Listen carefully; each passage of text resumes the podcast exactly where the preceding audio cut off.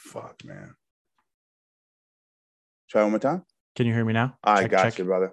Oh, you Got got you. it, Got it. Yeah, yeah, yeah. dude. Nice. And how's my audio coming in?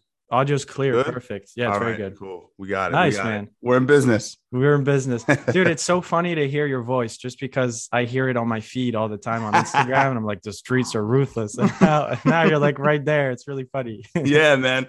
Uh, yeah, it's pretty funny. Uh, how do you find me? How how did how did that happen? I don't even know. I just I was on your I like I'm on MMA Twitter and MMA Instagram just Yeah. I think it's cool. Um and I don't know, I guess a video of yours popped up and I was like, okay, this is cool because it was short, sweet, like to the point. So I was like, okay, cool. And then I probably went on your profile and like went through many reels and I was like, okay, cool. And I followed and then I keep watching them as because you make a lot of content. So I do. I'm Yeah, watching stuff. Putting out a lot of stuff, man. Yeah, yeah, it's yeah. good dude yeah and um and um yeah i just thought it would be cool to reach out to you just because i was like okay you know i thought it was a bit of a shot in the dark i didn't expect you you know because you never know how the odds are you reach out to people Of course, people, of course. you know and you're doing a lot of content and stuff and then yeah dude i was so happy when you like accepted and then i found out that you're in Mount Vernon and I'm in Mamaroneck, dude. I'm like, Really? right- yeah, dude. I yeah, had no you're idea close, you were dude. right there. Yeah. Awesome, awesome. Yeah, I got it. I was thinking like I should actually stop by the gym one day. I don't know if your gym does like a like a free trial thing or something, but we I would, do we I- do drop-ins. We do drop-in classes. Yeah, so if I'd you want to just come for one session, you can do Yeah, that. I would love That'd to be do fun. that. Yeah, it'd be it'd be really Small fun. Small world, dude. It is a small world. What's Yeah, the chances? I know. It's like it's completely random. Like just I was on MMA stuff and then you popped up. So it's cool, man. I was checking out your Um, feed as well, and I yeah. I, li- I like that you're not overly niched. You know, like you have. Yeah. I saw so many cool guests that you've had on that range from, you know, different places, different areas. Yeah, that's that's kind of what uh like what inspired me is Joe Rogan. Yeah, I um I've, I'm just like I'm a big JRE fan. I listen to the clips, and then one day I was with a friend and I was like, man, it would be so cool if I could just live off of having a podcast. And I was like, wait a minute, what's stopping me, right? Like I just Yeah. need to get a microphone. So I've been doing that, and it's like been for six months now, and you know I'm giving myself a long time. Like if I want to be successful in like ten years, I don't need to be like super successful now. yeah, But if I could live off of this in some capacity, that would be fucking awesome. that's the dream right there, huh? That's the dream. Just content, not have to clock in at nine to five. I know. Nightmare. I you know. Good on you, brother. Getting started. Yeah, exactly. And I'm 23, so you know, 10 years I'll be 33. That's still super young. I can even do Still- 20. s- Still younger than me. Yeah. Now. Time, yeah, more than enough time, brother. dude. And um, so I guess I guess we're starting right. Like, let's just say, yeah, we're Yeah, on. yeah. We're on. So Awesome. I talked to um, I talked to McDojo, which you probably follow, right? Like, you know his page. I know. Yeah, he's like pretty legendary. Yeah, he's Uh, big. He's done a lot of great stuff. Yeah, he's cool. And so he's like a really cool guy, very approachable. And we had some awesome conversations. And one of the things he talked about a lot was that one of the reasons these McDojos are so successful is that the other gyms around them are not necessarily as good at marketing as they are. It's like Mhm. the McDojos are good at marketing. Yeah. They're shit at the martial art. They're more like cults and they abuse their people, but they're really good at drawing you in.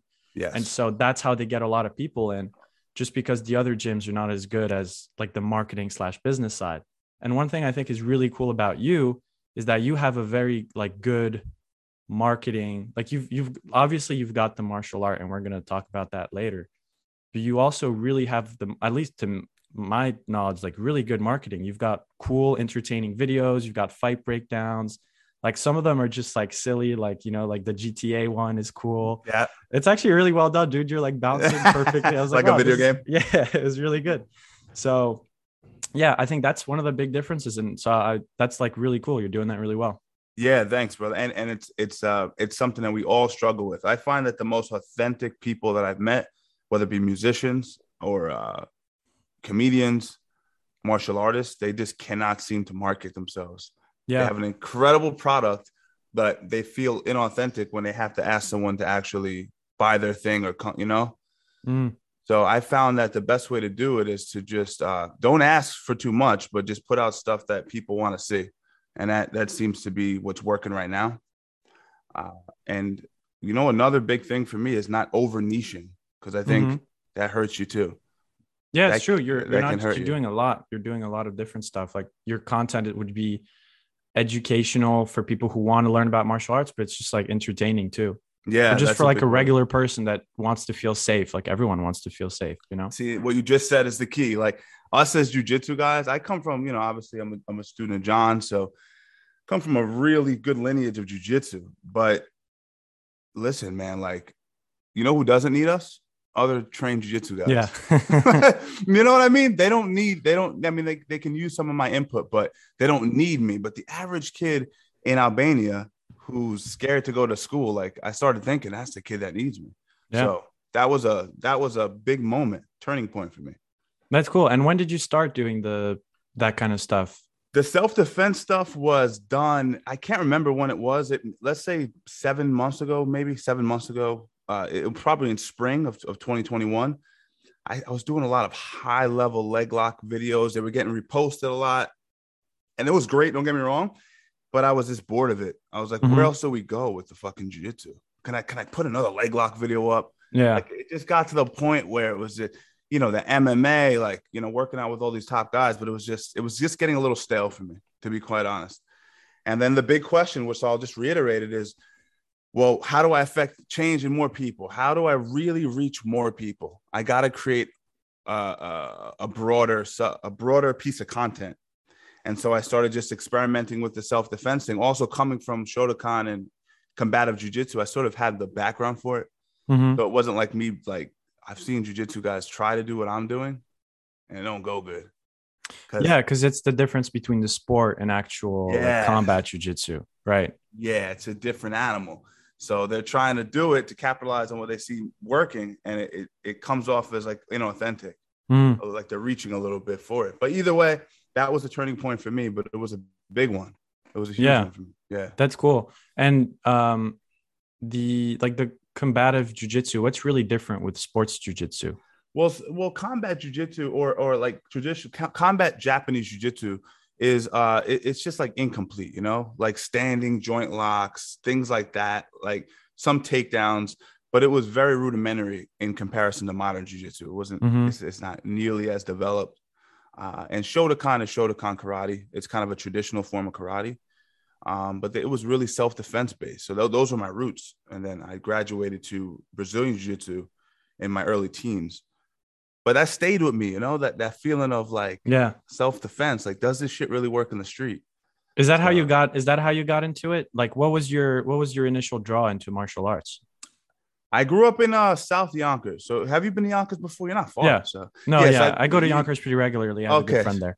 so you know the deal. So in the late 80s, 90s, it was a complete poop hole. It was really, Mm. really bad. And so my You can thought- curse. You can Oh, I curse here, can? by the All way. right, Yeah, cool, yeah. cool. I wasn't sure. All right. So I, I was thinking, like, man, this is hard. I'm growing up on Radford, McLean, like the hood, hood. And I'm worried, man. I'm going to school. I'm scared. I'm going, I'm coming back home. I'm, I'm like, dude, someone's gonna get me. This is really scary stuff. So I had my mom put me in karate. We were dirt poor, but we could kind of get $70 together for the month. So she said, okay, you can do it. So she put me in karate, and it was more just out of fear, just because you want to know how to protect protect yourself in school Yeah. and things like that. So that was the impetus for it. But I always knew that I had to get to a better martial art. No offense to karate. I just Yeah, felt but like it was, I felt it was a little incomplete. So Yeah. know, And a so and so you did some karate. How old were you? I was 12 years old.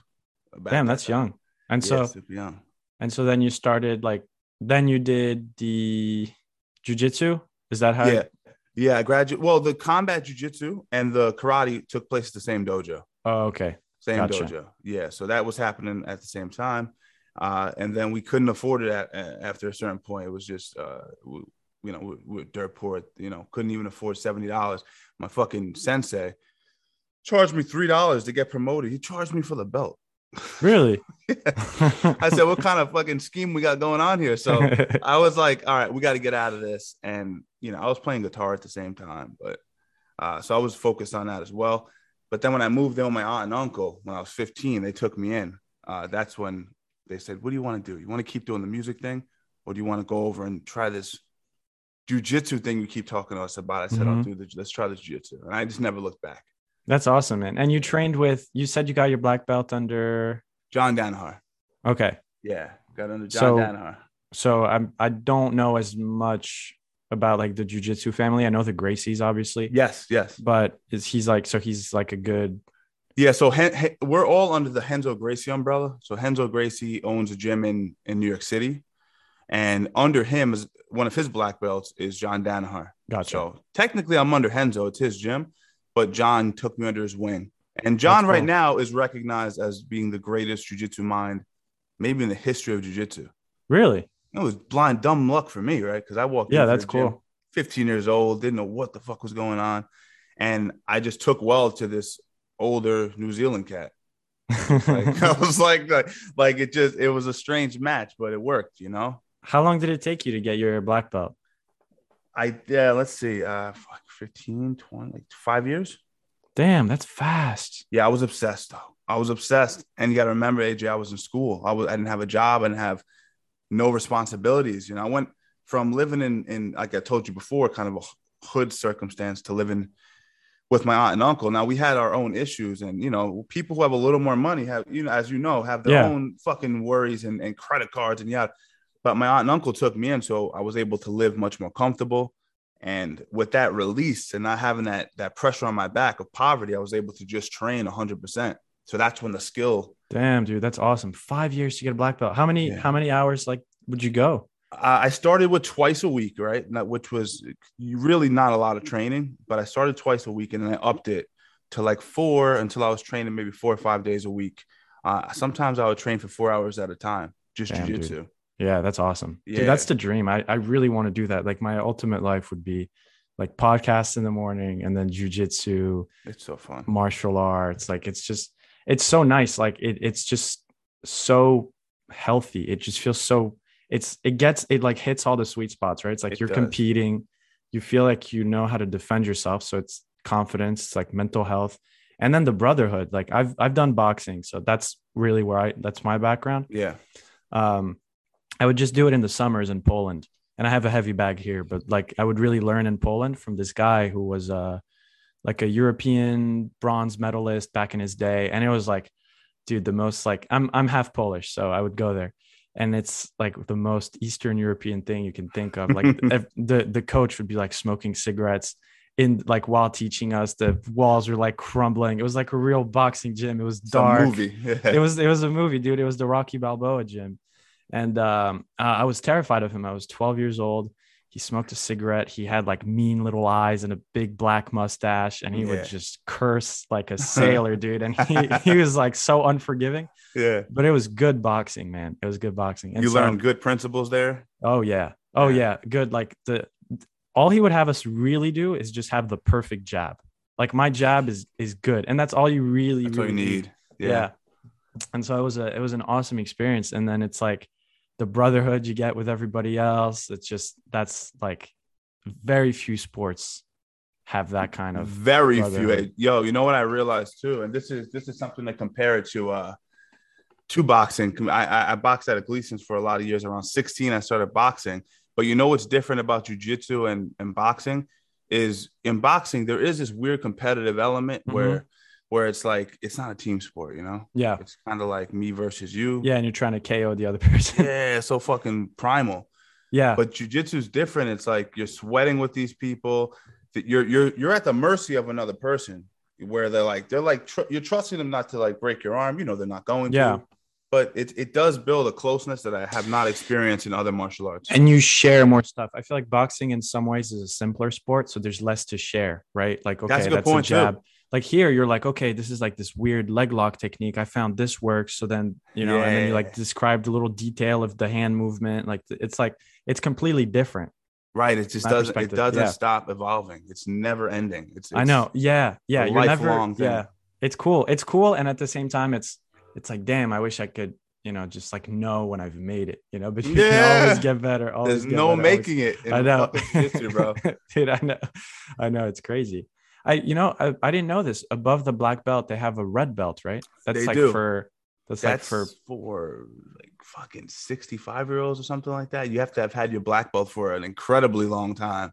I can't being- remember how long it is, but it's a long is- ass is time. like yeah, it's like you're just like once you have the red belt, maybe then you've made it. You've made it, and your body's so broken down by that Yeah. point. It's like you have nothing to prove at all. um, And so long term, what would you like to do? You talked about how you want to affect change in some way. Is that part yeah. of it? That's everything. I, I really feel that way. It's like I would like to impact people, influence people to get into martial arts. Uh, eventually, I would like to break out of the mold of just martial arts, even though that's probably always going to be my backbone. Yeah, I'd like to. Uh, I don't never want to lose that, but I want to do other things. You know, I uh, got asked to do a reality show. Ironically, oh. Uh, out of nowhere, someone DM'd me because they found my TikTok. Uh, a casting agent. So I would like to do a little more traditional television. Would be fun. Uh, but really affecting change, continuing to build my platform, uh, m- managing uh, entertainment and instruction the best way I can, and just blowing this thing up. Because I know I have so much to improve on, AJ. Like my content. No, man, you shit. have a cool. I don't, I don't think so. I think you have a cool personality, dude. I think I think it's cool that you have like a physical skill, but you're able to talk about it in a very entertaining and engaging way, where it's like, oh, cool, I want to follow this guy. Yeah. And I think you don't even have to be a martial artist to be like, this is cool. Yeah. See, I, so it's working apparently, and I'm, I'm yeah. glad. I, I see some people follow me. Actually, I did a poll, AJ, on my on my on my stories like a week ago. I said, "How many of you got?" Because by the way, I had two thousand followers eight months ago. Yeah, you blew up, dude. Yeah, up. I had no, I had no followers, and they were all jujitsu guys, and we all know each other. It's a small little community, all of us, you know? And and uh, even the biggest jiu-jitsu competitors in the world you look at their page it's like 7000 followers. It's only because this it's we are so small. Mm-hmm. i asked my followers now i said how many of you guys train martial arts? 43% don't train martial arts at all. So i'm wow. going to myself geez louise like I, it's working whatever it is it's working. Uh, so we'll we'll keep going. I appreciate the, the kind words as well. I want to keep improving on that voice and you know obviously sometimes it's clunky sometimes i'm rushing out content to be completely honest but that's got, the way it know, is, dude. That's you know that's, it is. Yeah, yeah, absolutely. Yeah. And and it I'll be honest, it doesn't feel that way. I think I think your content's honestly pretty solid. And oh, it's so. like I'm I'm I do learn stuff, like even the boxing stuff. I'm like, ooh, that's cool. That's a cool combination. Thank and also I think it's visually a satisfying thing. I think you're doing that well because there's a lot of uh martial art like tutorials where you can tell the guy's good, but like the audio sucks and the filming is not mm-hmm. so good. Mm-hmm. And so here you get the satisfaction. Like when you get a, recently you did like some video, I think where you slip a punch and you do like a liver punch. And then that was just really satisfying to watch. I don't, it was just like, I don't know why. It was just like when it landed, I was like, yeah, like good, poor dude. Antonio. He's like folding over for the sake of a video. Yeah. But yeah, uh, yeah, those are the, those are the keys. You know, AJ, mixing up your content delivery is so big. I wish I would have known that when I first started getting all these followers because I, I started doing what other freaking idiots tell me to do, which is like, oh, this works. Keep hammering this. No, keep experimenting. It's keep different exper- stuff. Definitely. Do reels, do this. Yeah. I, I would definitely want to talk to you about the reels idea because that's that's a huge, huge part of the, the game plan. But even just like, for instance, the liver, the liver video, body liver, uh, head rather liver is a, is one style, no voiceover on that. Notice that. And then we go to the self defense video.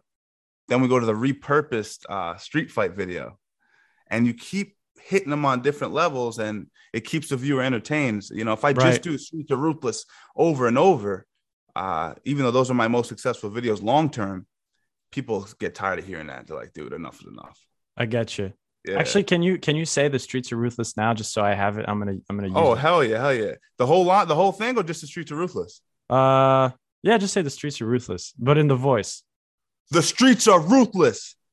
That's awesome, dude. I'm gonna add that to my little intro clip. You got it, man. Yeah. Um, but yeah, and then what was I gonna? Oh yeah, dude, I I saw you trained with GSP. Yeah, that was my mentor growing up. Dude, that's awesome. Can you Lucky. can you get into that? That is like, yeah, cool. You know, that's big, cool it stuff. was big for me, AJ. Like I had a situation where I was very fortunate to come in and train at Renzo's when I did. We're talking about 2002. Um, George was a white belt at the time. I was a white no belt. No way. Crazy, right?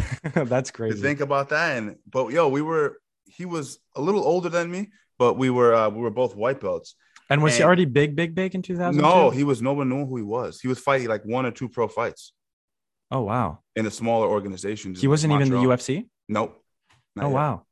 And he just used to trash me. Like it wasn't even like I was a no one to him. Not that he was somebody, but there was no it was like a big brother just beating up a kid.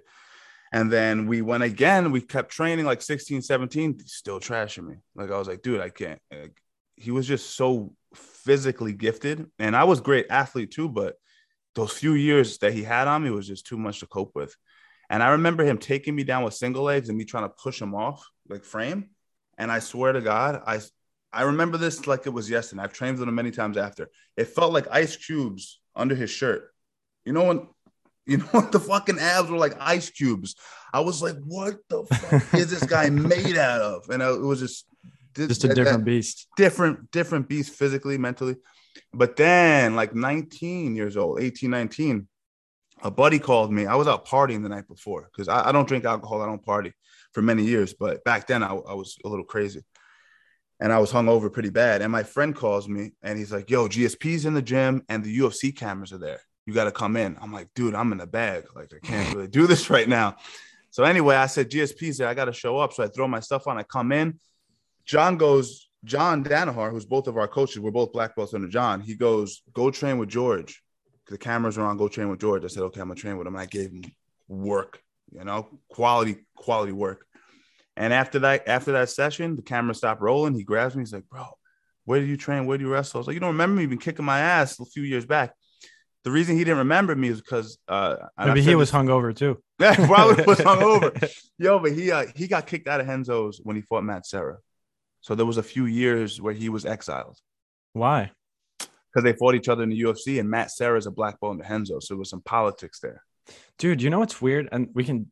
I'm. I want you to finish the GSP stuff, yeah. but it, I've noticed BJJ like Brazilian Jiu Jitsu, there's like a underlying like political like power structure there it's so rooted in that. It's so rooted on dojo allegiance and uh, which I actually still stand for, but but it gets a little too excessive, I think, sometimes. And yeah, there's there's yeah. a lot of like alpha yes. shit in there. yes, a lot. And they want to act like it's all geek jujitsu, like it's a geek culture. But there's a lot of bullying. There's a lot, you know, you got to be careful, AJ, with what gym you choose because, you know, not all are created equal in terms of the hierarchy systems and uh, I'll get back into the GSP, but just for a quick story, my buddy, well, one of my students, he's a 19 year old blue belt. I think he's about 19 now. He's his name's Drew. Drew, if you if you watch this, uh, shout out to Drew. Really, mm-hmm. he's a smaller kid, not physically gifted at all, but incredibly intelligent, high intellect, picks up everything really quickly, incredible jujitsu. When he goes to your gym, like he, where you train now, he does. He does, and he's he's awesome. Anyway, he's in college in Philly. He comes up every two weeks and, and, and trains with us, but he's training at a gym over there. So he's telling me day to day what's going on. They're, it's run by Brazilians. It's very cult like. Uh, they don't allow heel hooks at all. Like they don't at all. Like period. Why not? Um, it's outdated uh, mindset. Really, you know, it's it's this idea that heel hooks are more dangerous than arm bars, which to me is is outdated. We all believe that in 04, but it's 2021 now. Like we're still thinking about this. So he's training there and he's like, Steve, it's a nightmare. The techniques they're learning are are outdated. The, the cult mentality is bad. The way the teacher like literally is telling him the wrong thing to do. That you know, him knowing what's up, knows on a single leg the head has to be high. The coach is telling him put your head down by the hip. It's like that's overtly wrong. Like it's universally known as being a bad way of doing it. It's so weird that there's so much cult like stuff in martial arts. I wonder if it's because it's such a it's like martial arts can bring out the best in you in terms of like that deep sense of confidence and like hey i know how to defend myself like i don't even need to pretend anymore right i can mm-hmm. i can show my weaknesses because i know that i'm strong but i feel like if you're not good at martial arts it can just be like a it can be a source of anxiety to the point where like you'll bullshit stuff and I like to look good in front of your students because it's such an it, it's also such like an alpha world. So then you're like more likely to lie and shit. And i wonder if that's how so many of these cults starts where it's like just the cult leader's trying to get his ego up. It, i think i think so. I think there's a giant parallel between gym owners senseis and uh and traditional cult leaders in the spiritual world because think about it. It's just a guy or girl who has a bunch of underlings under them. And given the wrong personality traits, that could be a recipe for disaster. Like, yeah, it can go south really, really. All these people trust you, you know? Yeah. And to bring you, bring something essential, right? It's like the yeah. cult leader brings you like safety. Like they're selling you safety, which is one of the biggest needs. It's like foundational. Yeah. Yes, exactly right. Exactly right. And and uh, I've seen that happen in jujitsu way too many times. Way too many times. Uh, uh, they say jujitsu brings out not the best in you; it just brings out more of who you are. So Mm. if you're an if you're an alpha douchebag, then you're just going to become that times ten because now you're confident in yourself. Mm. Uh, if you're a wonderful person who's sweet and, and endearing to people, you're likely to become a, a, a, a bigger version of that because you feel strong in that and who you are. It Yeah. just makes you more of who you are. People say jiu-jitsu makes you a better person. I wouldn't go that far. Yeah, I get you. No, that's smart. That's good. That's realistic. Um. Anyway, so yeah, so GSP. So you're training with him. So, he yeah, doesn't remember you. At that time, he didn't remember me because of the, the hiatus he had off uh, with the exile and all that all that stuff. But so we're training. The cameras go off. He goes, "Man, this is you, you're really good. Where have you been wrestling this?" I said, "No, all my training's been under John."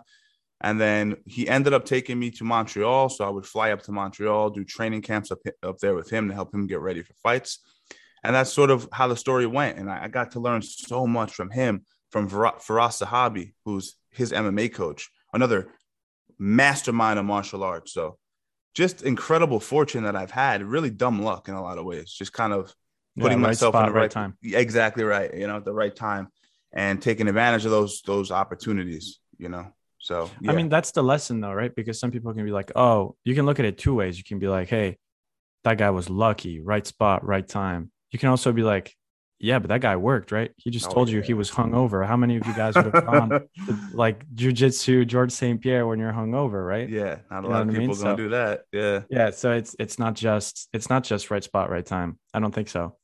Um, okay. And then so what are your thoughts on UFC in general now and how it's evolved? And you know, I started following probably I got into I was into boxing like I started boxing at 12 years old, but I never really cared about the UFC. I was more like a traditional, like, hey, boxing's like where it's at, you know, for Yeah, the sport of it. And then I got interested in self defense. And then what really got me into it was when Conor McGregor fought Floyd Mayweather. So I'm like, that's where my interest in UFC starts with Conor McGregor. And so, yeah, I'm interested in your thoughts about the UFC now with like everything that's going on. It's fun. That's so. That's a great thing that you just said. So you're you're you're you were brought in from the Conor spectacle, right? Yeah. A lot Oh, of people sure. are gonna say Conor was bad for the sport, but if it wasn't for Conor, we would have a lot less fans in the Oh, sport for sure. who now are delving deeper into you wanting to start your jujitsu journey. So Yeah. Conor, in some way, is responsible for for that. Uh, maybe Oh, you for probably sure. would have you probably would have gotten there eventually on your own, but I find that to be very interesting. Uh, my my views on on MMA, I, I start so far back. You know, I the first VHS I ever had was UFC six, where Tank Abbott knocked out uh, Matua. He knocked him out, and then after the guy starched out, he he mimics him. And my little brain is sitting there going, "What the fuck?" And and yo, AJ, I was shaking on my couch. I was like, literally, my hands were shaking. I was like, they're allowing these guys to kill each other in the cage. My mom's like, "What are you watching?" I'm like, "I love this stuff." I was, just- I was enamored with these guys. Um, so my my introduction was very primal. It was very old school. It was very few rules and, and things of that nature. But I never thought I would fight. I was like, "That's not for me." Yeah, UFC at the beginning was for the people who don't know was was much less of a sport and it was more like a gladiator match. Like there were pretty much no rounds, right? It was just like yeah, one long thirty minute round, yeah, and then like an overtime, which is like fucking crazy. yeah, it's about. crazy. And and they would have like all kinds of fighters and was it did, did they even have weight classes? Not really, right? Not at first, no, no. Yeah, so you just had like little which which Gracie was it? Royce. Yeah. So you had Yeah. him against like some of these massive, massive like bodybuilder. Yeah, Ken I- Shamrock. Yeah, yeah, Shamrock. There we go. Yeah. Yeah, and so it wasn't as much of a sport back then. It was just crazy. Ho- Royce Royce was the original Conor McGregor because Royce got me into it. I, I saw this little Brazilian running into people, grabbing them, and then falling backwards. So my brain watching Bruce Lee and uh, Chuck Norris, I was like, wait, wait, wait, wait, wait, wait, wait. So he just grabbed this guy and fell backwards. Yeah, Like, it's very my- counterintuitive. It's like, why are you doing that to yourself? Yeah, Bloom, yo, Bloom. Like now, you, you it, no one thinks this way because we've seen the UFC. But at that time, it was mind-boggling. Anyone would ever want to do that. So I actually emailed him when I was in eighth grade, dude. I said, really. "Yeah, yo, was just like what the hell are you doing, bro? it's like yeah, it's like Windows 2000. Like And and back then the open rates on the email, bro, were like super high. So he responded. And I know he responded Oh. because it was broken English in the writing. Dude, that's So- crazy. And and again, I was this is still in, in a time where I didn't even have the computer. I was at my friend's house. He had the computer. I was like, Royce, I really want to learn jujitsu. He goes, Boy, I, I he goes, I don't I don't have a gym, but my cousin has a gym. And I said, my cousin Renzo. So that was the inkling. So Damn, the- dude. when I moved with my aunt and uncle, that's what that's I had Renzo on my mind from two years prior. I was like thinking about Renzo. Like this Renzo guy, never heard of him, never seen him. Um, the Royce Gracie was my introduction to UFC. Now, what do I think of the sport now? Jeez, man, it's it's evolved in such a crazy way, right? These guys are professional martial artists. They train incredibly hard. Their diets, their everything is meticulous. I love where the sport is. I mean, some of the qualms we might have with it is maybe the fighter pay is not really, you know, really fantastic. That could be a, a little bit of an issue, the fighter pay. What is uh, the fighter pay? Because I've heard a lot of complaints about that. But like, You- It's hard to say because because there's not a union and a lot of these numbers aren't disclosed publicly. We don't really know. Like if a guy's getting paid 50k and he's not proud of that, he may not. He's not going to disclose that with the public, you know. So but is that 50k for one fight? yeah, usually it'll be for one fight. I mean, some fighters get paid a lot less. You know, get paid a lot less than that, a lot less than that. You know, my one my one issue is that they're not allowing fighters to have sponsors. Like you, back in the day, you could put sponsors on your shorts. You Yeah. could put ten sponsors on your shorts and on and on your uh whatever they call it, the banner that hangs Yeah. behind you while they announce your name. You can make a hundred thousand a fight And Just on they don't allow you to do that anymore. not since the Reebok era. Yeah. Oh, So if you can imagine, you're cutting out a guy's livelihood. You're paying him five thousand to show up, five thousand to win. If the kid loses, he fights in UFC, he makes five k. and that's like, yeah. How many fights are you gonna have in a year? Like four. If Max? you're lu- Yeah. if you're super lucky, because 20k. Yeah, that's really yeah. Wow, pretty Okay. brutal. that is brutal. I didn't realize that. yeah. So I thought it was 50k a fight. So I was like, okay. I mean, yeah, I guess 50k is not like crazy, but you do two fights, it's 100k to show up twice. It's not bad, right? hmm But Yeah, yeah, but if these guys, no, very few people are even making that. I mean, mid tier fighters will make the 50k, but it, but listen, it's a hard sport, and and I don't know the full story, so I, I'm reticent to really go go hard on that on that. yeah, I feel you. I don't know enough about it, but That's good. I to me- respect that. A lot of people they just hear like a snippet and then they're fucking ready to go to war, right? like let's hear nah, out both yeah, sides. Let's see what happens. Yeah, exactly right. I'm not completely out. Convinced. Yeah. Yeah. Oh, I get you. That's cool. Um, and so, and what do you think of Conor McGregor? Conor's awesome. I mean, I'm. Do you know Dillon Danis as well? You know Dillon Danis. Uh, I've heard the name. I His buddy? I recognize him. he, he has like a buddy who's uh, a Hispanic cat. He was always with him in the in the pictures posing. But anyway, like those are two guys that are very polarizing, and, it's it's easy to not like Conor, right? Oh, I love yeah, Conor, dude. Yeah, Fucking but I, Conor. I think he's entertaining. Yeah. I think he's great for the sport. Uh, you know, listen, is he the same guy that was on the ascent? And I'm not talking about ability. I'm saying even his charisma and his ability to be truthful in his speech and polarizing at the same. That's hard to do. I could be polarizing. I could talk a lot of shit on the podcast, and and people will go, "Oh man," but a lot of what I'm going to say isn't going to be truthful. Conor was spitting truth on the come up.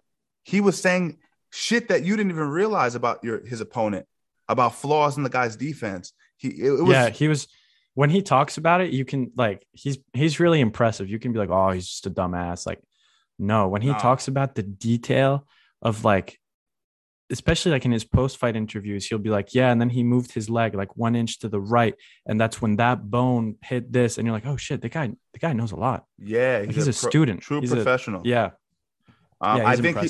I think he's lost a little bit of that. I think what we see now is, is, is a guy who has a tremendous amount of wealth and success and notoriety. I think that jades you over time. I think the rise is so exciting that what do you do after that? So Mm-hmm. he's kind of playing a caricature of himself at the moment.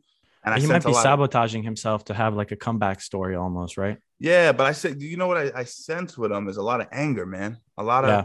a lot of resentment. When a person of that stature should never have resentment. All he's the things he's he's accomplished are insurmountable. But for whatever reason, I sense a lot of anger, even in that post fight where he's sitting on the floor with a broken chin and Yeah, and, that and was he, a he little. atta- he attacks the guy's girlfriend or wife rather. Your Uh, wife is in my DMs. and, uh, it's like it's like I wouldn't have went there on my worst Yeah. day, you know. But I think he might be. I I personally think this is my theory that um I think he's doing coke. You saw that? big time. You saw that, right? He's doing coke. Oh yeah. And also, he's starting to look a little bit like he's doing coke. Like I had, I had friends who did coke, and they would get a little puffy. oh yeah, the swell. he's, he's starting to look a little. He's starting to look a little like puffy, and he's like, you know, looking like a Yeah. big honcho in the pictures. And it's like, Oh, dude, I remember that guy's a featherweight, right? Like, what's like, going on? is that? It's Out of the nowhere. It's the cocaine, man. Yeah, the co- the coke, the booze, and and and you, I see pictures of him, and his eyes are just like, yeah, you know, he has a coke eyes. So yeah. I think that might be it. I and I that that does fuck with you. Like that does make you a little crazy. So that might be it. It's you saw the picture right with the like the one where he's showing off the Rolex, and then you can see on the table like The the, powder. white powder. Yeah. come on, clean up the powder, bro. But again, when you're on coke, you're not thinking Yeah. about hiding the evidence.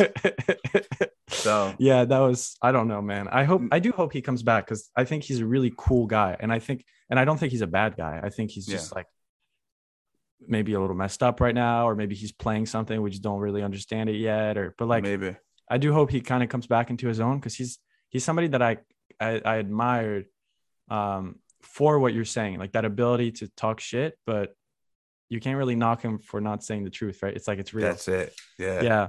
What do you think of Jake Paul in the boxing world? No, That Jake whole Paul. that thing's crazy. again, people are gonna say Out of uh, nowhere. out of nowhere. The guy comes in. Uh, I've been following Jake since his uh, his early days on Vine, so I've, I've been aware of this kid for a long time. And and what we got to give credit to is, you know, listen, the guy is phenomenal at creating a piece of content. He's incredible at, at staying relevant. Uh, he's entertaining as fuck.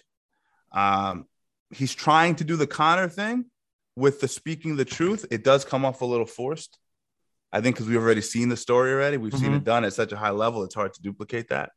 But I think what he's doing overall is really good for boxing because boxing wasn't doing too well. Uh, uh, and, and a lot of it is because these promoters suck. These promoters don't want to put the top fighters against the top fighters. So we're not getting entertainment. So Jake Paul comes in, he can't box, right? I mean, he could box as an amateur, but he's not a great boxer. He comes in, he creates a lot of interest. He brings a lot of attention to the sport. Listen, maybe more people will watch Terrence Crawford's next fight because Jake Paul was boxing Mm. uh, Tyron Woodley or, or something. So It- that's why I don't understand how how did Tyron Woodley lose? I don't understand that. Um, from a technical perspective, like I, yeah, how yeah. like I mean I get it. It's like he's in a more like an MMA guy, but yeah, you know I don't Well, know that that still feels wrong. you know what it was, or what it seemed to be. It seemed to me to be is is uh Tyron's always been the kind of guy who fights on the back foot, and he's not particularly the most aggressive. I don't think it's part of his nature to be like the kind of guy who's like going to walk you down and get off. So he he's the kind of guy who in MMA he would he would draw you in, he would save energy because he's fucking muscle bound, so he, he he he only has so much energy, and he would look to lob these overhand rights. But in boxing, you can't do that, especially because Jake Paul wasn't wasn't going forward. So if it's not your nature to be an offensive fighter, and then I throw boxing gloves on you and tell you you got to be offensive, he just didn't know what to do. He didn't know how to let his hands go, uh, his, his his hands go rather. Mm. And that's really what we saw. We saw a guy who was not an aggressive person in uh, at the end of his career being told to be offensive, and I don't think he had the tools to get it done.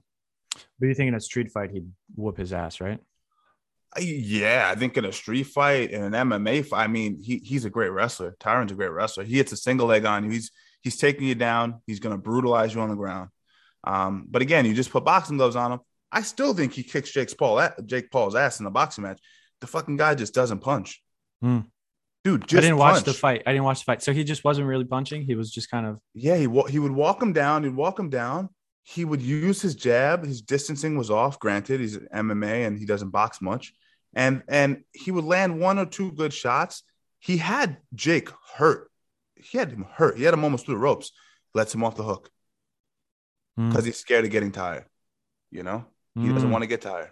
So, So it's the conditioning too that's not there, maybe. a lack of trust in your conditioning because he's in phenomenal shape. I just don't think he wants to dig deep and have to go to that place.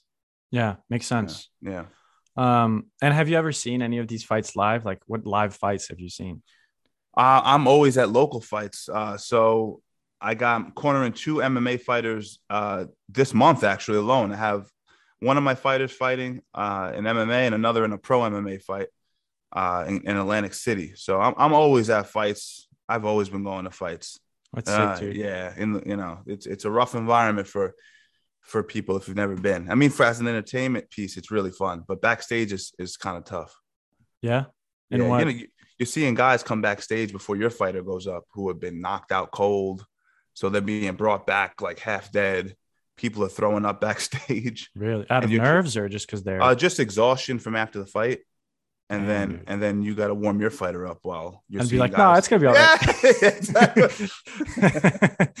yeah, dude. It's like you have all that negativity. It, it's it's uh, I always get headaches back there because there's so much anxiety in Oh, the locker shit. room that Yeah. literally my head just starts pounding. Like cornering fighters for me, AJ, is scarier than when it was when I was fighting.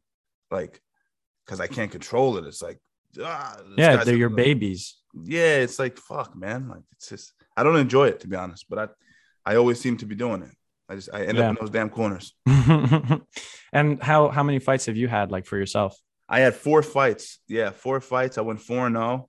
Uh, Damn, dude. Nice. Yeah, good run, good run. No cuts. Had a good time, but um, I didn't feel fulfilled with it. You know, and I've always been really honest with myself. And I said, listen, if I don't truly enjoy it, uh, I'm not going to keep doing it. And I, I don't think I, I loved it. You know, I loved it at first, but it, it started it stopped making sense to me. Like why why was I doing it? The why I couldn't figure Mm. it out. Yeah, that's funny. I want to I so I want to get into MMA actually. I've done some jujitsu like for like I don't know, a month maybe, but I couldn't afford to have like a membership. So I was like, okay, Right. when I have more money. Right. And then it's like I would love to do it and I would love to have a few MMA fights, but I'm just scared of the brain damage. That's it's a real thing. it's a real thing. And there's like there's and it's like there's nothing you can do about it. You can't No. like I mean you're going to get punched. It's not like there's no way to avoid it. No, it, it's so hard to avoid. If you if you're a special talent as a grappler, you can hedge against it for sure. Um, and if maybe if you choose the right fight and it's a mismatch, you could do well.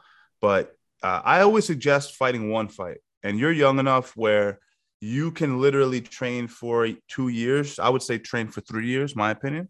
So you're still 26 years old. You're still young, and you fight one amateur fight. Have the feeling of making the walk, going through. Yeah, I do want to do that. I do I do want to have that's what I'm saying. I want to have that experience, but I want to know when to stop, you know? Yeah, I would stop right away. I would Yeah? stop after the first fight. Why? my- because listen, uh, I always tell guys this: you don't play this shit. Just like you, you come from a boxing background, so you know the deal. You know the adage: you don't play boxing, hmm you don't play fucking MMA. You know, Yeah. guys who aren't hundred percent invested, and I have students who are like, "Yo, I want to fight." I'm like, "You, you, you go out, right? You drink, you, you party." No, no, you, you can't do this. This is an all-in thing. So if, uh, but if you told me, shit, Steve, I really want to fight for a living, then we start training, and it's a whole lifestyle change for you. It's a, it's a psychotic adjustment, but, but uh, if you're saying, you know, I wouldn't say don't stick with it unless you really want to go to the furthest levels, which is to become like a UFC champion, and that requires every ounce of your being. Yeah. But that's just like boxing, AJ. Like if you were like, yo, I want to win the fucking world middleweight title, it's like, okay, well, you can only box now. Like you only should be boxing all the time. You know? the thing is like it's it's um i've always thought this like if you're if you go into the fight like the day i'm i'm, I'm i think i will eventually do like a fight or two just because i want that experience. Fuck it. i want to know that i can.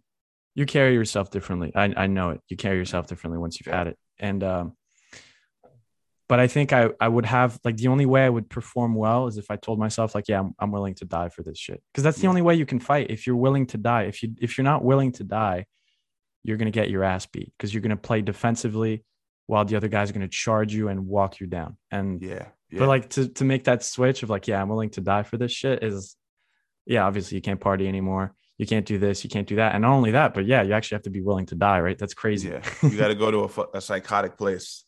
yeah. and it, it's not rational at all. It's it's No. like it's superficial too, or not superficial, but it's artificial because we don't have those scenarios in regular society anymore. Like Very few. I go to Whole Foods. I buy my steaks. I, I shop at Whole Foods. Like, I, I'm not in the, the streets aren't that ruthless for me at the moment. Don't say that. Don't say that, dude. yeah, my stock. My, this is my stock right now. But the, but I can I can I can artificially create that by going into an MMA fight and like like saying I hate this guy. I mean I, I don't know who this guy is. I wish him the best, but now I got to beat his brains in. It's really weird. yeah. Uh, but for for you as a person and anyone listening to the podcast who especially men, specifically men, I, I, say, like you said, you do carry yourself differently after the fact. It's like you do have this different armor around you. You know you can deal with that walk. That walk is, whoo, whoo. They they call you AJ. You're up. You're up next. You feel tingling. When you're backstage, AJ, I'm gonna tell you what you're gonna feel. You want to leave the building. You don't like George, George St. Pierre used to say this. He used to say, Steven, every time I'm backstage. Oh, dude, that's such a good GSP impression. you know, you know, just like him. You know what he said? He used to say, I'm hoping that an airplane hits the arena. He, he's hoping that literally an airplane hits the arena because he he doesn't want to do this. And and I've always questioned it myself. I've been a little dense backstage because I was so young. So I was like, well, whatever. But there was even moments in my mind where I was like, what am I doing here? Why am I doing this? And I thought it was me having like maybe a lack of character. Then I talked to all these different fighters, and I'm like, they all have the same mindset. Like they're all like, what am I doing back here? This is so crazy. So, but it's psychotic. If you still make that walk, dude, you're different. You're different than 99% of the people that walk this earth. So it's worth it. It's worth it, dude. That's that's why, yeah. I'm just that's that's exactly it's like that risk return. Like you know, I guess I guess you won't get bad bad brain damage if you no. go in once, you know. Yeah, it's the repeated, right? It's like the repeated brain damage. It's repeated, and I, I, you know, I if I was in control of you doing this, I'd I'd have you do an amateur fight in Jersey. There's shin guards. There's no punches on the head on the ground, so you're still getting all the fight experience and all the anxiety. But for me, I get nervous with the grounded. You know, you're on the ground and the kid's hitting you, and you're not really good at jujitsu at that level, and that that for me is a little nerve wracking.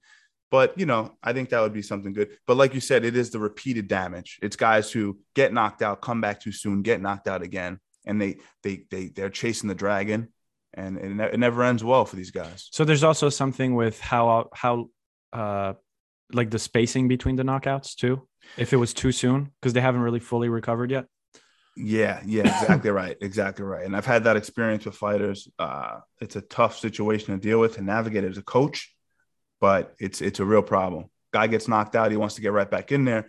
And as a coach, you're trying to like tell him, yo, you can win the fight. I'm not saying you can't win the fight, but there's a high risk here because uh, your brain needs time to recover. That fight or flight is a serious a serious aspect to getting knocked unconscious. So it shuts down a little easier to protect itself three months, four months from a knockout loss. Scary mm. stuff. Shit, man. Yeah. Yeah, that's scary. No, it is a scary world. And that's why, like, that's why I think about it. That's the only thing holding me back, dude. If if there was no brain damage and it was just the pain, yeah, and like just if if getting KO didn't have any long term stuff, I would definitely be like fighting all the time because I think yeah. it would be cool. But uh, what really scares me is just I'm someone who wants to use his brain in his life, right? I don't want to. I've I've been concussed once. That's like when my fear of that stuff started. I had a concussion from soccer, and like that changed my relationship to sports. And I started being like, whoa, it was really bad. You got a bad headache, nausea, and stuff like that as well, or yeah, but it was mostly the fatigue. Like I was, I was tired for like three months, man. Wow, was that bad? Oh, dude, yeah, for three months, like I would watch a screen and I would be like, Oof. no, no, no. That's the shit that people don't take into account. They don't take that into account, and these fighters go back home, and and the camera stop rolling. No one knows they're st- they're still going through uh this kind of fatigue you're talking about, de- mm. de- depression too, right? Yeah, yeah, it yeah, it leads to depression. I don't know if it's because of chemical changes, but it's just like you're a fucking vegetable. Like I couldn't do anything. I was I would go to school, man. I'd I'd have like two classes. By the end of the two classes, I'd be tired. I'd go to the nurse's office. I would lay down. Eventually, I'd be like, "Fuck, I'm going home. This is useless." You know, and it's like you're missing out on everything. I missed out the rest of my soccer season. I didn't play my senior year because I was like, I'm never doing that again and then it's like it makes you afraid of everything man. I was scared of like going to bed and like hurting my head on the backboard of my bed. I was like yeah. Yeah paranoid. Oh yeah. I was paranoid for a little bit until i you know eventually was like okay i gotta get through this. I can't stay like this. But for it was scary man. And that's like that that also kind of ended my stuff with boxing because i was like well i don't want to go through that. So, but I do want to, I do want that experience. I do want to have one or two fights. I want to have a little record, be like, yeah, I'm two and zero oh or whatever, zero and two, but at least, at least haven't done it, you know? Hey, it's worth it. Have you ever considered doing a jiu-jitsu competition? Yeah. So see, that's something like I want to do MMA just because it's full out. It's like, yes, okay, that's real life. Yes. Jiu-jitsu, I would compete. I, I think that's something I would actually try to bring on just because I mean you can still hurt your head, but it's a little it's it's less like blunt trauma. It's like, yeah, you can have an accident, but you can have an accident in anything. It's Yeah. not like it's gonna happen. Whereas in boxing or MMA, there's just zero way you're not gonna get punched. And dude, and also the jiu-jitsu, it will give you that feeling, that sensation, because Yeah. they're gonna call your name.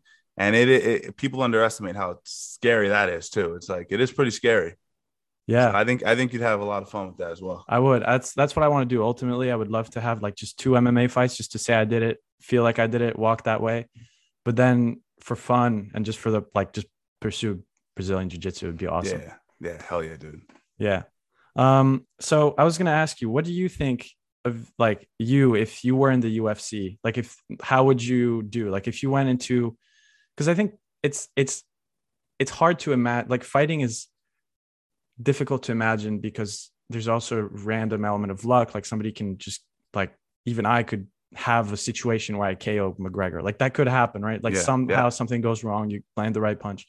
How do you think you would do in like if you were in the UFC um in a fight with like an average UFC fighter, like a, a top, you know, maybe maybe with like a top 10 UFC fighter for your weight class. Uh, well, I, I always hedge on the side of just complete respect for the fighters because I know when I was an active fighter, I knew I know how hard that life is, and for any non-competitors, I I I, I really strongly suggest they stay out of the debate. Like, don't say you can possibly beat Usman if you haven't fought or if you're a retired fighter. It's just disrespectful. But since you're asking me the question, I feel obligated I to answer beat the the question. shit out of Usman. now, well, I, I'm a big guy. I, I'm I walk around as big as 230 pounds. Now, Damn. I I, I I fight at 185, so I'm a big ass 185 pounder.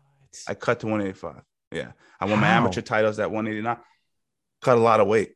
I cut a lot. Even when I was a young kid, I was still 218, 220. So I was always cutting a significant amount of weight. Uh, um, so anyway, I, I think I trained with MMA fighters. I trained with uh, pl- plenty of MMA fighters, lower level, top level, been in the best rooms. I kind of know where I'm at. I know that I can grapple with any UFC guy, period, regardless of weight class. Um, but you know, I would struggle with inactivity. I would struggle with timing. I would struggle with fighting under the lights under those circumstances. Because if you haven't done it before and you haven't fought in over a decade, you're gonna have a hard go. Uh, I think I'd I'd I'd have a lot of success in the training room with a lot of those guys. And if you're watching us train, you go, "Damn, Steven might be a better fighter than." Put the fighter in there. He's amazing. But when the lights are on and it's time to make that walk, my lack of being in there for so long would come to bite me in the ass. Yeah. Makes sense. That's a good answer. I think that's that's If you can give me 10 years back or five, give me six years back. Never mind your age, 23. I blessing if I can get to 23.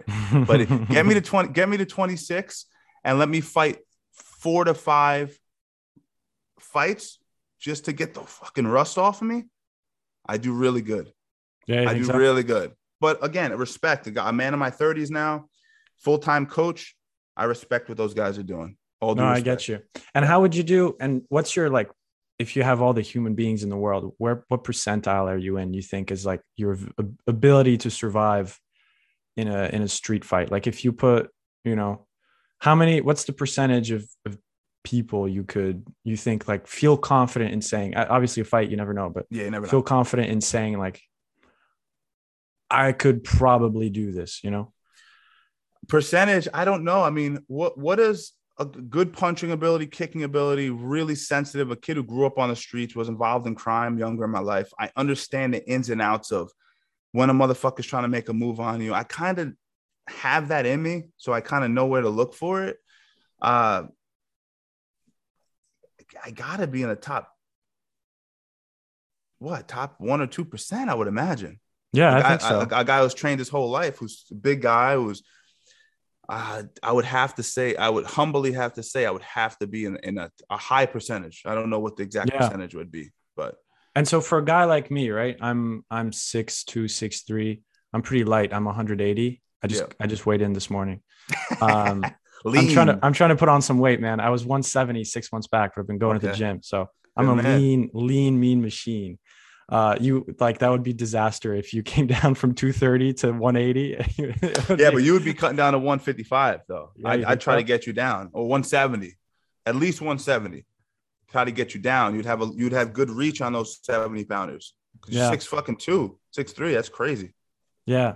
And so then how do you uh what how do you think I get that like how long would it take for me to have obviously not as good a percentage like you're saying like top 1 2% like to get like a 5 top 5% how how many years of martial arts training do you think it takes to get there Top five percent. It depends on your your obsession. So if you're Steven Williams, 2003, and you have a similar level of like, all I'm going to do is podcast and train. I say I can take you in in three and a half years. I'll have you savage, like breaking people in half, able, able to ro- a- a- able to roll with good purple belts at that well I, I probably wouldn't have you at a purple belt. I'm pretty hard on my on my promotions but you'd go to other gyms and smoke purple belts with three years of training with me.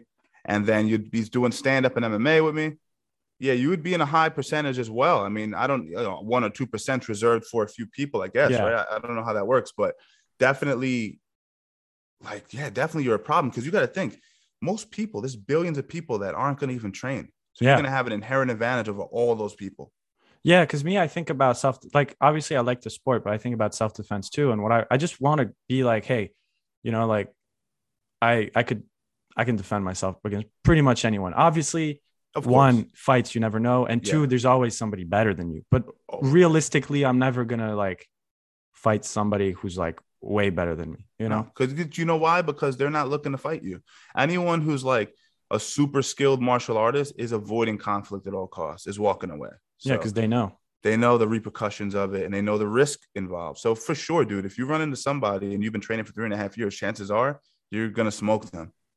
You know, chances are you're, obviously barring a weapon or or things Yeah, like yeah, that. you never know. Yeah. And and if you're not psycho, what like five years? Uh, if you're five- not psycho, five, it eight be- years? it could be yeah, it could be five to ten years. You know, ten. Yeah. Sometimes it takes ten years, but listen, if ten years investing in yourself gives you that sort of confidence, it's worth it. Yeah, I think so, man. I'm like full on. That's what I want to do. I just want to have the money to do it. Because right now, it. it's like the money. I can't afford the money, so I'm just going to the gym, packing on some weight. That's It's fun too, That you yeah, know? Yeah, For now, for now, you'll you'll things will start to open up for you, and you'll be able to to make that commitment. You know, it Yeah. just it does take time, and I've been there. I've been exactly where you are uh, for a lot of my twenties. You know, and and things do change, but you're on the right fucking path. You look clear minded. You're doing something. You're working hard. You're a smart kid. It's gonna happen for you. Hopefully, man. I hope It so. I would love. I would love to be like to one day look at myself in the mirror, whether it's in like three years or ten years, and be like, damn, I can really fight. Yeah. like that would just be a nice feeling, you know. Yeah, dude. Um, I guess this is kind of a random question. What do you do for nutrition? Because we talked about like the fighting side of stuff. What do Yeah. you do uh, for nutrition? I know. I mean, I tend to be like a, uh, you know, I I eat everything. There's. I know Nate Diaz is a vegan, which was Mhm. crazy mind blowing. So what do you do? I eat a, I eat uh, I eat a qu- quite a bit of red meat. So I eat steak, a, a lot of steak, probably more than any human should should ever consume. But I eat steak on a, a pretty regular basis. Yeah, me too. Yeah, you do too. Yeah, I, I'm kind of just over chicken. I, I ate chicken for most of my career. Uh, I have some pretty high quality protein powder. I, I take really high quality protein powder. What do you take? Uh, it's called Progenics. You know about Progenics? Try it. Check it out. It's a little, little pricey, but it, the Mhm. quality is a lot lot better than the average uh, uh, thing. I'll DM it to you. It's called Progenics, but really really good stuff. I take a lot of supplements like multivitamins, um, collagen. Uh, uh, I have the Zinc Plus supplement that's phenomenal. Especially now, right? Zinc's like a big deal right now. Yeah, dude. I got a really good company. This girl, uh, this girl uh, makes it. She's a local girl, and and uh, I, I had COVID maybe eight months ago, nine months ago, maybe it was a year ago, and Who knows, right? COVID's like fucking. it's been like five years. yeah, it's it's a lifestyle at this point, but it's a religion. it is. But yo, it helped me. It got me better pretty quickly. So I've been on Yeah. that Zinc Plus for a, a hot minute. Um, but in terms of just pure diet, yeah, I, I eat a lot of red meat. I try to eat clean. I'm not gonna lie to you, my diet's been a little shifty lately. I've been eating maybe cheating a little bit with the snacks, but but uh but no overall dude i try to eat pretty healthy sweet potatoes i eat a lot of sweet potatoes i've been eating is that good for you? yeah really good uh what do we got uh, in that we get uh obviously good carbs uh, potassium, things of that nature. Um, so Japanese sweet potatoes I've been into lately as well. So yeah, I, I, eat white rice. I don't eat, you know, I mean, I'm not overly strict with it, but uh, I try to eat good whole meals as much as I can. That's good. And what else do you do outside of martial arts and eating to just kind of stay healthy? And, you know, like, do you have any spiritual practices? Do you do any like weird stuff? Like, I don't know, cryotherapy? Like, yeah, you know, there's like, there's a bunch of stuff people do. What are you? I'm gonna drop. I'm gonna drop a video soon. I'm gonna drop a video uh, about this soon. But I just got into cryo and I just got into IV drips as well. Ooh, what are I, what what are so, IV drips? they're intravenous and you you basically can get a cocktail of vitamins. You can add things like glutathione which is great for liver function. Uh, for anyone listening who maybe goes out i don't i was drink but if you go out and drink it'll like it like your hangover's over. Like it's it's magical for your liver uh, function. Uh, i want to start taking what's called nad drips a little expensive but great anti-aging properties as well has been shown to maybe combat covid uh, symptoms as well. Um, what else? Yeah, the cryo. And so, what do you do for cryo? Like, do you do it in your own bathtub? Do you put ice cubes and stuff? I, I that that's been the move for me for a lot of years. For a lot of years, I just took cold showers and ice mm-hmm. baths. Um, but recently, I went to this place called Next Health in the city, and uh, the, they gave me actually a free cryo treatment. I mean, it's on Madison Avenue. It's super bougie. Like there's like models coming out of there. I'm like stumbling in, like what the what's going on here? and anyway, yo, they gave me a free a free uh, a free cryo. I was like, this is awesome. Was it? And it's what did it feel like? Submerged. Oh my god, crazy. So my friend Danny goes in. He had a marathon the next day, so he does three and a half minutes, which is the max time you can use. So I naturally felt like, dude, I'm not gonna have him go in three and a half minutes. I'm gonna go two minutes. I'm gonna do three and a half minutes. But I didn't realize that it is based on height. He's shorter than me. So Danny's like shorter, and I'm, you know, you're fucking tall as fuck too. You're gonna dip here, bro. You gotta if you're over like five eleven, you're gonna get a brain freeze because of our height. So, because because why? Because your height. I don't know if the, the, that's what the girl was telling me. She's like, because you're tall. I was like, Dan, you didn't have a brain freeze. He's like, no, I didn't have a brain freeze at all, dude. I was like, I felt like I was like drinking a slushy the entire time. Oh. It, was, it, it was a lot harder than I expected the three and a half minutes, but I felt incredible when I got out. I had icicles yeah. on my eyebrows and it was fucking nuts. It was nuts. Yo, but it was fun, man. I felt great when I got out. The IV drip was fucking dope. It was just, it, it, it I, it's something I want to do more often. A hundred, a hundred percent. That's cool, man. Great. Yeah, I got to look into that. I got to have somebody explain that to me. Um, because now, I've, do I, I think it's necessary for you, and especially being at 23 years old, you know, you're gonna go and, and spend three hundred dollars on a fucking IV? No, yeah, no. but it's just cool. I like to yeah, know about exactly. that stuff. It's like exactly. the human optimization, you know. It's I'm it's into cool. it. Yeah, and I'm I'm also getting fucking old. You know, it's like stuff that I had to put all this stuff off my 20s. I was living on couches at 26. Like I, things weren't fucking peachy when I was 26. So now I'm like, yo, I, I got a little money. I'm take care of myself. Take care of myself. Yeah, turn back the hands of time a little bit. Uh, I also do meditate pretty regularly. I have some spiritual readings like the Upanishads, uh, the Bhagavad Gita. Um, some Eastern sort of situations going on there. Eastern I, situations. and so, and so I try to, uh, I try my best to, uh, to, to keep in touch with that as best I can to keep that balance. You know? That's cool, man. Yeah. yeah. Yeah. And I bet you it helps too with, as a fighter, I'm, I'm sure if you had like a spiritual angle to stuff, you know, oh, it, yeah. like it, it balances you out. Cause I think, especially like the higher you go, your ego can become such a powerful, like, you know, like Conor McGregor should probably read a little bit of that Eastern he needs that Eastern situation. Situations, bro. to balance out the, the the situation he's living with right now. Yeah, no, it it, do, it does really really help. But even just for social media, you know, you put yeah. out a you put out a viral post and everyone's telling you usually it's how much you suck and how dumb your information is, which is fine too. That's usually a sign you got a good piece of content. But the point is you're getting all the stimulus coming in and it can go to your head.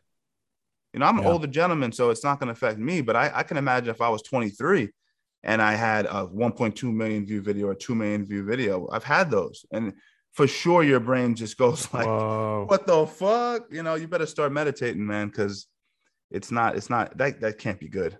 Yeah. That can't no, I know. That's how a lot of people go crazy, like the actors and all these people. Absolutely. Absolutely. All right, man. And then this is a good question. If you're like listening to the podcast and you're not into martial arts, what would you tell those people. Somebody who just listened was like, "Oh, that was a cool conversation." Do you have a thought for that person maybe on the edge?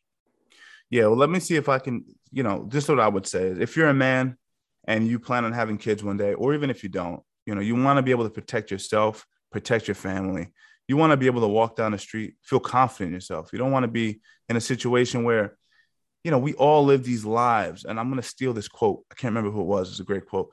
Most men live lives of quiet desperation. Yeah, heard you that. know, and, and we all feel that. We all we do about our own mortality. You know, I feel it every day, but it's like I don't feel I don't have that compounded um uh, desperation from not knowing if someone's going to kick my ass, not knowing if someone's going to shoulder check me at the grocery store, someone's going to grab my girl's ass. Like it eliminates a lot of that stuff as men that I think could help. Okay, from a female perspective now, wouldn't you want to know how to defend yourself? Like guys are just horrible. Like guys, guys, guys are fucking so disrespectful, so domineering. Uh, I think it's the right of every human being to understand the technology of martial arts, to understand how to use these concepts that we've developed over the last thousands of years, how to incorporate that into your being. It's very spiritual. It has that spiritual component Mhm. as well. And I, I hope that you guys find interest in it, you know, and just, it's only going to make your life better. Yeah. And as a caveat, with that being said, if you do feel like, okay, I want to get into martial arts, as Steven Guy makes a good point, you know, choose the right gym. Because as me and AJ were talking about previously, listen, not all gyms are created equally. There's a lot of cult like uh, leaders in, in martial arts. And you really need to do your due diligence to make sure that you're not getting set up with one of those gyms. Yeah. Yeah. And there's uh for like details on that on the McDojo podcast here, we he talks about like the telltale signs of some of those Awesome. places. He would Yeah. know more than anyone else. Yeah. yeah, that's his life, man. He's it. yeah, he is. He told me he works 15 hours, 15 hours a day on it, on his page. wow, that's a lot of work. God bless. That's dedication, man. Yeah, but that's why his brand is so strong, you know, and, and, it, and it permeates martial arts. Like everyone knows who McDojo is. Everyone All knows. Dude, it was such an it was so random that I got to speak to him. I was like, yo, you have a cool page. Like, get up get and he responded right away, man. and that's that's it. That's a You gotta go for it. You gotta go for it. He's You got to dude. go for it. You got to go for it. And now you've had a John Danaher black belt. You know, you've had fucking the McDojo dude. Like your shit, this is legit, man. this is cool. I know, That's man. So I'm, fucking I'm awesome. In six months of podcasting. Thanks, man. that's so cool, man. Appreciate it. Is there anything that you want to plug or like talk about your website or your YouTube channel? yeah, check me out on uh, Instagram uh, at Steven Strangles People. It's the same thing on TikTok, uh, YouTube, Steven Strangles People Yeah. as well. Twitter, I think it's Steven Strangles. So you can check me out on those platforms. Not just people. yeah, not people. Anything, anyone can get it on Twitter. And I, I, I skew a little political on Twitter a little bit. So Oh shit! uh, I, I would have liked to check that out. Maybe. yeah, yeah, I'm not cool particularly right or left, but you know, I get a little angry from time to time. Are you Are you more of a uh, freedom kind of guy? I am a little bit into freedom as a business owner too. I could I've seen what this whole situation has done, and Oh shit, man! We could have talked about that. I'm on the same page with you. We could do another maybe We could do another one. yeah, we could talk more more politics. That'll be For fun. sure. So yeah, man. that, that's that's where you can check me out. My website, StevenWilliamsOfficial.com. So you Cool. can definitely check me out. Cool, man. Thank you so much for being here. Um, I will come to your to your gym. I'm going to Europe now, so for like a month or two. So when I get back, I want to see you. And yes, please really cool. come by, brother. It was it was great doing this this podcast with you, AJ. Yeah, man. Really appreciate it. All right, kid. Take care, my man.